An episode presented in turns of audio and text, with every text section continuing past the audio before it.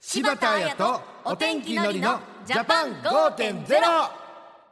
柴田彩ですお天気のりです私たちの暮らしに役立つ情報や気になる話題を取り上げる柴田彩とお天気のりのジャパン5.0さてスーパーやコンビニで前は普通にもらっていたレジ袋が、はい7月1日から有料化義務付けられましたよね、はい生活変わったなという感じしますけど、はいのりさんはマイバッグ持ってますか私マイバッグ持ってますどうよどんな感じの、ハンカチになるタイプのあ、えー、いいハでンすカチとしてね使うんですけどマイバッグにもなるっていう考え方した方がいいぐらいうんうんうんうんのやつを持ってますけどね様柴田さん々は出てますよね私も持っていていや持っ日てそう本な気がしてたんですよ日本よりももっと前からあの海外ではもうすでに有料化のところあるじゃないですか、はいだからなんか結構お土産でもらうことが多くて、えー安いんですって向こうの方がああといっぱいデザインがあったりとかしてだからなんか意外と溜まってて、なんかすでにもうちょっと前から有料化のとこあったから、はいなんか活用してましたけどね可愛いのいっぱいあるから結構いっぱい欲しくなっちゃうな、いややっぱ柴田さん先のこと先のこと考えてるんですね たまたまよそれくれた人がですいやいねや俺絶対ね柴田さんが持ってるって俺絶対思ってましたから本当私はのりさんが絶対風呂敷を持ってると思ってましたよ 絶対あのごめんね風呂敷じゃなくてむ しろ買って帰るわ今日風呂敷をな絶対包んでると思ったの、ねえさあ今日はですね、はい環境のために身近なところからライフスタイルを見直そうはをいテーマにしていきたいと思います、はいということで一緒に考えていきましょう柴田彩とお天気のりのジャパン5.0明日の暮らしをわかりやすく内閣府政府広報の提供でお送りします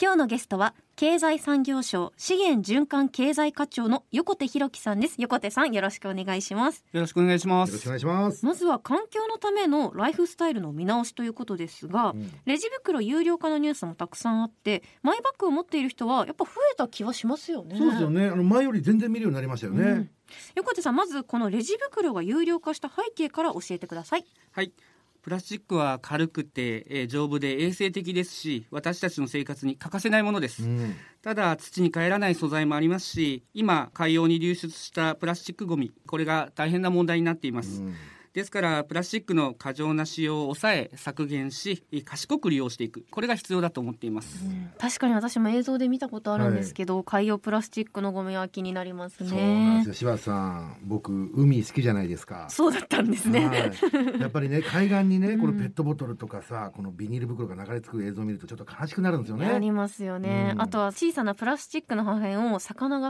飲み込んでるみたいなニュースも聞いたことありますもんね、はい、そうした状況を背景として、えー今年の7月1日から全国で、えーレジ袋の有料化、この義務化があ開始されました。なるほど僕もねこれまでは何気なくこのレジ袋をもらってましたけどもこの有料化を機にねこのマイバッグをもう買いましたからね、うんちゃんと今日も持ってきてポケットに入ってるんですよこれハンカチみたいと思確かにいやえそれめっちゃいいいいでしょうん薄手でいいですそうなねんですよねいいですね。あいい素晴らしい大事にしてますんでね可愛いですねちなみにもちろん横手さんも持ってるはず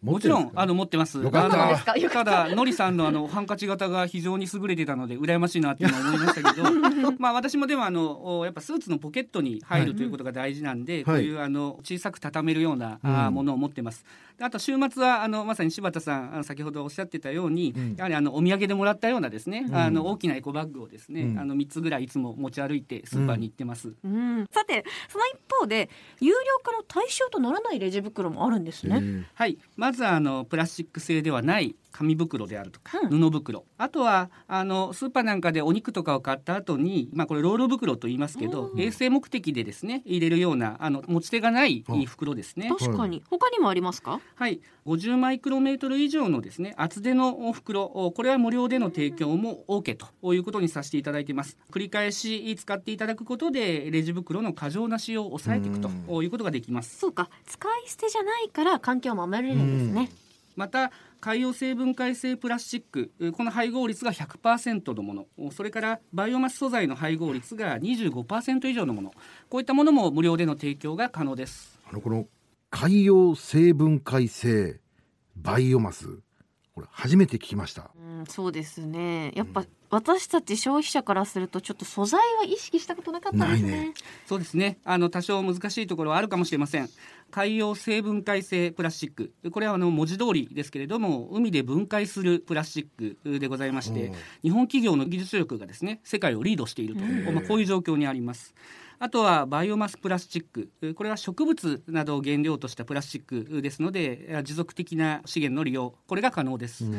レジ袋の有料化をきっかけにぜひこうした環境にいい素材があるということも含めてですね環境のことを考えていただきたいなというふうに思います、ということはあの絶対にレジ袋をもらっちゃダメっていうことではないんですね。はい、その通りです。あの不必要に使わない、もらわないということが大事ですので、はいえーまずは身近なレジ袋からそれは本当に必要かというところを考えていただいて、ライフスタイルの見直しにつなげていただきたいなと思っています。なるほどそういうことなんですね。はい。そういう意味であの実はレジ袋の有料化に先立ちまして今年の1月から2月にかけて経済産業省などいくつかの省庁を庁舎内のコンビニの店舗でですねナッジと呼ばれる行動経済学に基づいた実験を行わせていただきましたナッジナッチ元モームスのナッチあそうナッジ難しいね。難しい。 はい、あのナッジというのはあの行動経済学の知見に基づく工夫それから仕組みによって、まあ、人々がより望ましい行動を自発的に選択していくように促すう手法でございます。うんお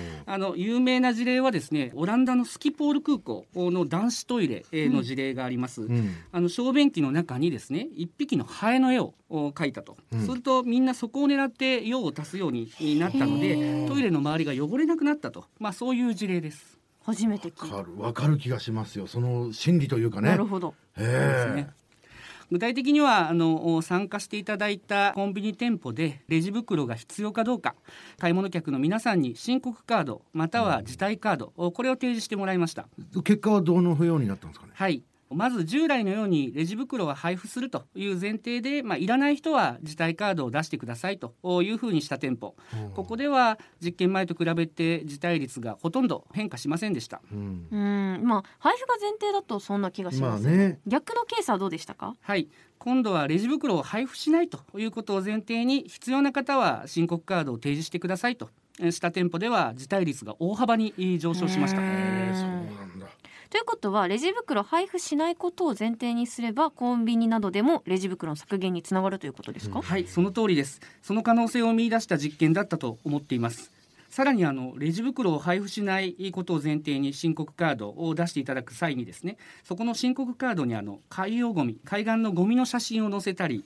あとはレジ袋の規制えーこれを導入している国はもう60カ国以上になってますよと、んこうした情報をまあ載せたところですね辞退率が実験前と比べて3倍以上になりました。うんやっぱこのビジュアルに訴えかけるっていうのはこれ結構有効なんですね。ねえそして有料化の実施に至るにはやっぱそういう実験もあったんですね。ねえこれ知らなかったです確かよ。さあそしてライフスタイルの見直しということでレジ袋もらわないということ以外に私たちにできることって何でしょうはい、プラスチック製品の過剰な消費を抑えていくと、まあ、こういう意味では例えばコンビニであるとかスーパーあそれからテイクアウトの飲食店、えーこういったところに行かれた際にプラスチックのスプーンであるとかストローうおこれをまあ不必要にもらわないということも環境問題の解決につながると思います。確かにこのレジ袋だけじゃなくてこの身近な使い捨てのものとか何気なくもらってしまうこととか多いですもんね。うん多いでも最近はストローだと紙製のもののあお店増えましたよね、そうだね。これみんながこのもらったり使ったりするものを必要最低限度に抑えればその分ゴミが減るっていうことですかね。はい、その通りです。冒頭でもお伝えしましたけれども、プラスチック自体は軽くて丈夫で衛生的ですし、私たちの生活に欠かせないものです。医療用ガウン、フェイスガード、それからマスク、こういったものにも使われています。ですので、賢く利用して、プラスチック製品の過剰な消費、これを抑えていくということがとても大切です。うん本当おっしゃる通りですね、マイバッグを普段から使うことで、えー環境問題を考えるうきっかけにしていただきたいです。うんあとちなみにマイバッグって定期的に洗った方がいいらしいですよ確かにこのお惣菜とかのね汁が少しこぼれる時だったらあれたりしますもんね。そうそうあとまあやっぱこのご時世ですし、うん衛生面にも気をつけつつ環境問題にも取り組んでいきたいところですねはい、あの関係省庁からお示しさせていただいているあの新しい生活様式のお買い物エチケットおこうしたものの中でもおマイバッグへの袋詰めは皆さんご自身で行っていただきたいということですとか、あとはマイバッグの使用前使用後での洗浄消毒こういったもののご協力をお願いしています。感染予防にも気をつけながらマイバッグを使わないといけないですね、でもこのマイバッグをねこの今以上に持ってもらうためにはどうしたらいいんだろうっていうことなんですよね。うん、確かにどんなマイバッグなら買うかなっていうのは僕はさっき言ってた、んあのハンカチにもなれるっていうマイバッグもいいんですけど、これからはこのファッション性だったりとか確かに、だから僕帽子のうんはい中にうんこのしまえたりするやつがあったらいいなとか靴下の中にとかなんかそういう感じでこう手軽に、ええまあ、あとは本当無難にアニメとコラボするとかね欲しくないですか欲しいですよねそれだね私たちは欲しいですよね欲しいね、うんそれお願いできませんかねそうですよね、せっかくですんであの多分楽しんでいただきながらうん持ち歩いていただくのがいいかなとは思いますね,、そうですね考えていきたいと思います我々としてもありがとうございます。最後に改めて横手さんからお伝えしたいことありますかはい、あの有料化が義務付けられてから1ヶ月経ちましたけれども引き続き過剰なプラスチックの使用を抑制しプラスチックを賢く使っていくこういうことに皆さんにご協力いただきたいと思いますわかりました。今日は経済産業省の横手弘樹さんをお迎えしました。横手さん、ありがとうございました。ありがとうございましありたがとうございました柴田彩とお天気のりのジャパン5.0今日は環境のために身近なところからライフスタイルを見直そうというテーマでお送りしました。のりさんいかがでしたかいややっぱり地球のことを考えたら絶対これ大事なことですし、僕ねこのマイバッグを持ってる人って、はいすごく地球のことをしっかり考えてるっていうイメージもあるしあとしっかりしてるなっていうイメージもあってさらに生活感も感じられてはい。すごい好きなんですよはい。だから僕はもうこれから好きなタイプはマイバッグを持っているガッキーみたいな。な人 ガッキーじゃん。結局ガッキーじゃないですか、そいれ。やでもさっきねお話に出たこはのいデザイン性だったりもうん強めて子供たちにももっとね確かに。意識を持ってもらいたいね、鬼滅の刃のエコバッグとか出たらあ欲もうしそい。ごめん、えーめっちゃ欲しもう子い供って。言ったけど俺も欲しいわ私も欲しい。あの、鬼殺隊のね、あ柱のデザインとかあ欲し斑点のい、ねそうそうそうそうそあの色とかもね、うんめっちゃ欲しいあ欲しいでうす全種類集めたいうわずるい ずるいっず るいてまだまだ企画化さもれてなういもう持ってるかのような感じで羨ましがっちゃっ たもけうど持ってるテンションじゃないでもうすかそういう楽しみながらでもいいからどんどんそう意そうそう識を持つね楽しく環境のことを考えていくっていうのも大事かもしれないですね、さあ次回は頑張る中小企業への補助金についてお送りします今新型コロナウイルスの影響で苦しい状況の方も多いと思いますが頑張る中小企業の皆さんを応援する補助金があるということですよ、はいということで柴田彩とお天気のりのジャパン5.0 5.0また来週柴田彩とお天気のりのジャパン5.0明日の暮らしをわかりやすく内閣府政府広報の提供でお送りしました。